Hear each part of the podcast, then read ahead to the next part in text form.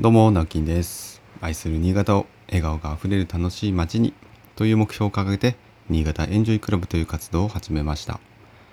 普段は新潟市内で友人と建築事務所を共同経営したり、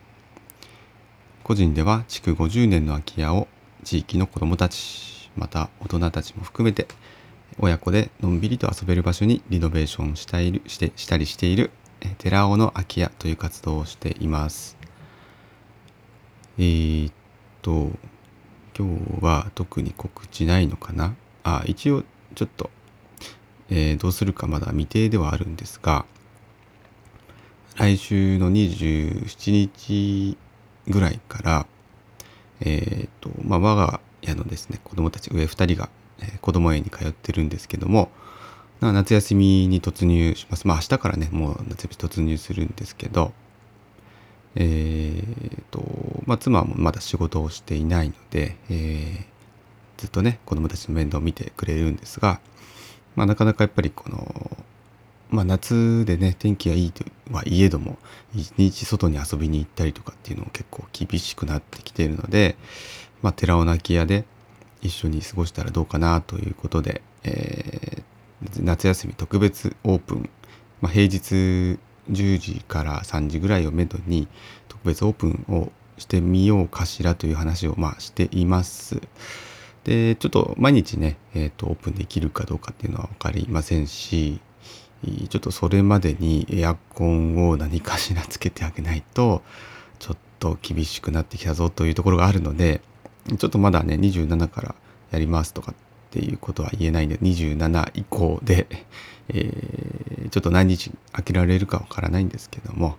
開けてみたいなと思っています。で、えっ、と、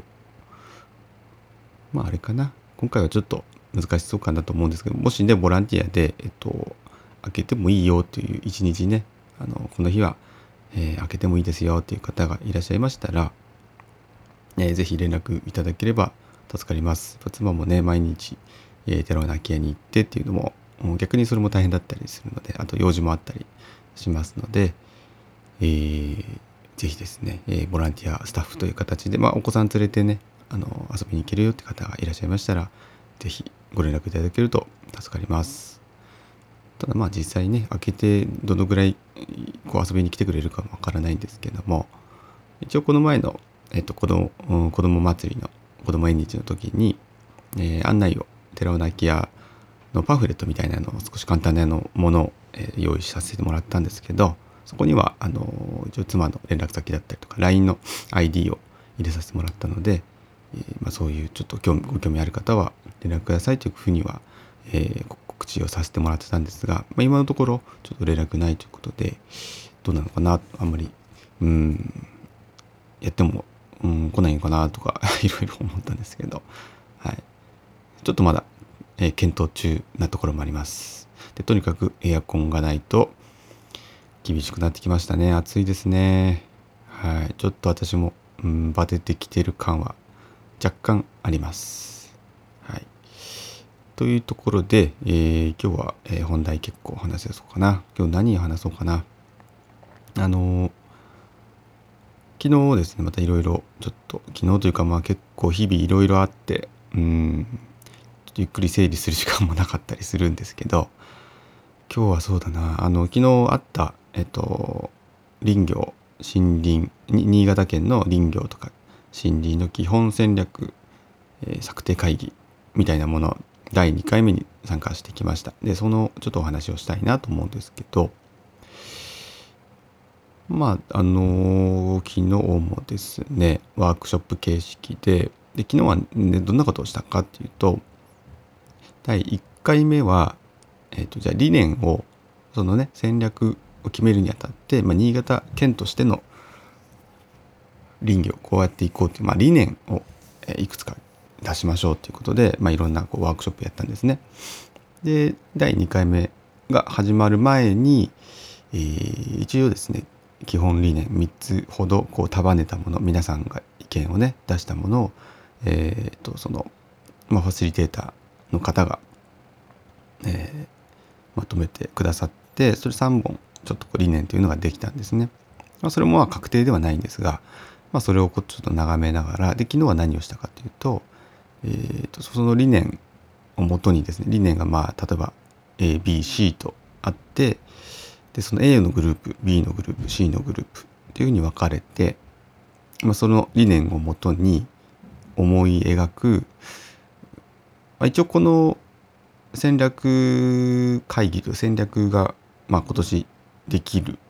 できるんですよ。作るんですよ。で来年度からえっ、と7年間違う今年も入れて7年間か。令和3年から令和10年。で要は10年後までに、えーと、描けている未来を描ける未来を考えましょうっていうワークショップだったんですね。で2種類考えまして、まあ、まずはこの現状。現状、えーと、例えば林業に従事する人の問題点こういうところだよねとかあと我々、えーと、川下側ですね、えー、川上が山の方だとすると川下がこの、えーと海の方で我々の市街地の方ですね。実際に木を使う消費するで私たち建築業界っていうのは川下に入るんですがでまあ川下が私川下側なので、えーとまあ、建築に携わるものとしてとか、えーと、一般消費者としてという側面から、えー、現状をまず洗い出してるんですね。でじゃあどんなことかなっていうと例えば、えー、とその川上山の方要は林業と川中、えー、製材所さんとかですね。その木を仕入れて加工するところだったり。で川下側我々実際に建築側または一般消費者側。はもともと川下の本当末端の方なんですけど、まあ、一貫したその情報共有っていうのが、まあ、ほぼされていないっていうのが今現状だってこれはまあ皆さん共通して認識してると思うんですが。えーと、例えばじゃあどんな材がどのぐらい取れてとか、えーと、どういう樹種があるとかどんな大きさのものがあるとかっていうものが全く、えーと、わからないんですよね。うん、でそれが今現状であると。まあそんなふうなことをこう一個一個出していくわけなんですけどででもじゃあ2種類の未来を描こうっていうのはなどんなことかっていうと、えー、このまま何もしないで手をこまねいていると、えー、まあ、こんな、えー、悲惨な未来って言ったらですけども、まあ、どんどん、まあ右、右肩下がりで今推移をしてるんですねいろいろ林業に携わるあの従事者が減ってるとか、えーとまあ、高齢化が進んでるとか、まあ、いろんな問題がどんどんどんどんこれからまた進むんですね。でそれを食い止めようと、まあ、今回県がようやくこう動き出したわけなんですけど何もしなかったら訪れてしまう要はマイナスの未来ということです7年後ですね。で一方じゃあ、えーと、今回その戦略をしっかり決めて、えー、手を打っていけば7年後にはこうありたい未来と、まあ、これはプラスのイメージですねポジティブイメージです。なんで両方をこう洗い出して、えー、その差を、まあ、感じようというような趣旨のワークショップになったわけなんですね。でまあこれもこうなかなかねどんな風になってるのかっていうのは想像するの難しいところなんですけどでもやっぱりありたい姿とかこうなりたくない姿を考えるというのはこれはまあその林業とかに関わらずねすごくいいことだなと思いました多分自分個人で当てはめてもこれってあのなんかそこを意識する7年後を意識するっていうのは結構大事なことなんじゃないかなと思いました。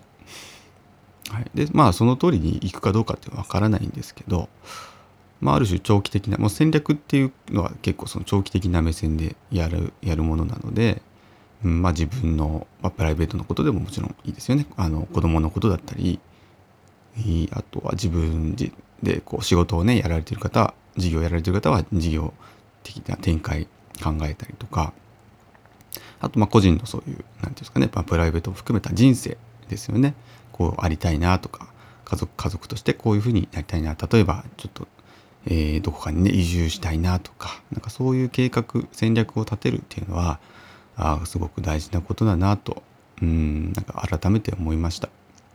なかなかやっぱり日々の生活にこう忙殺されると長期的な目線って持てなかったりするじゃないですか。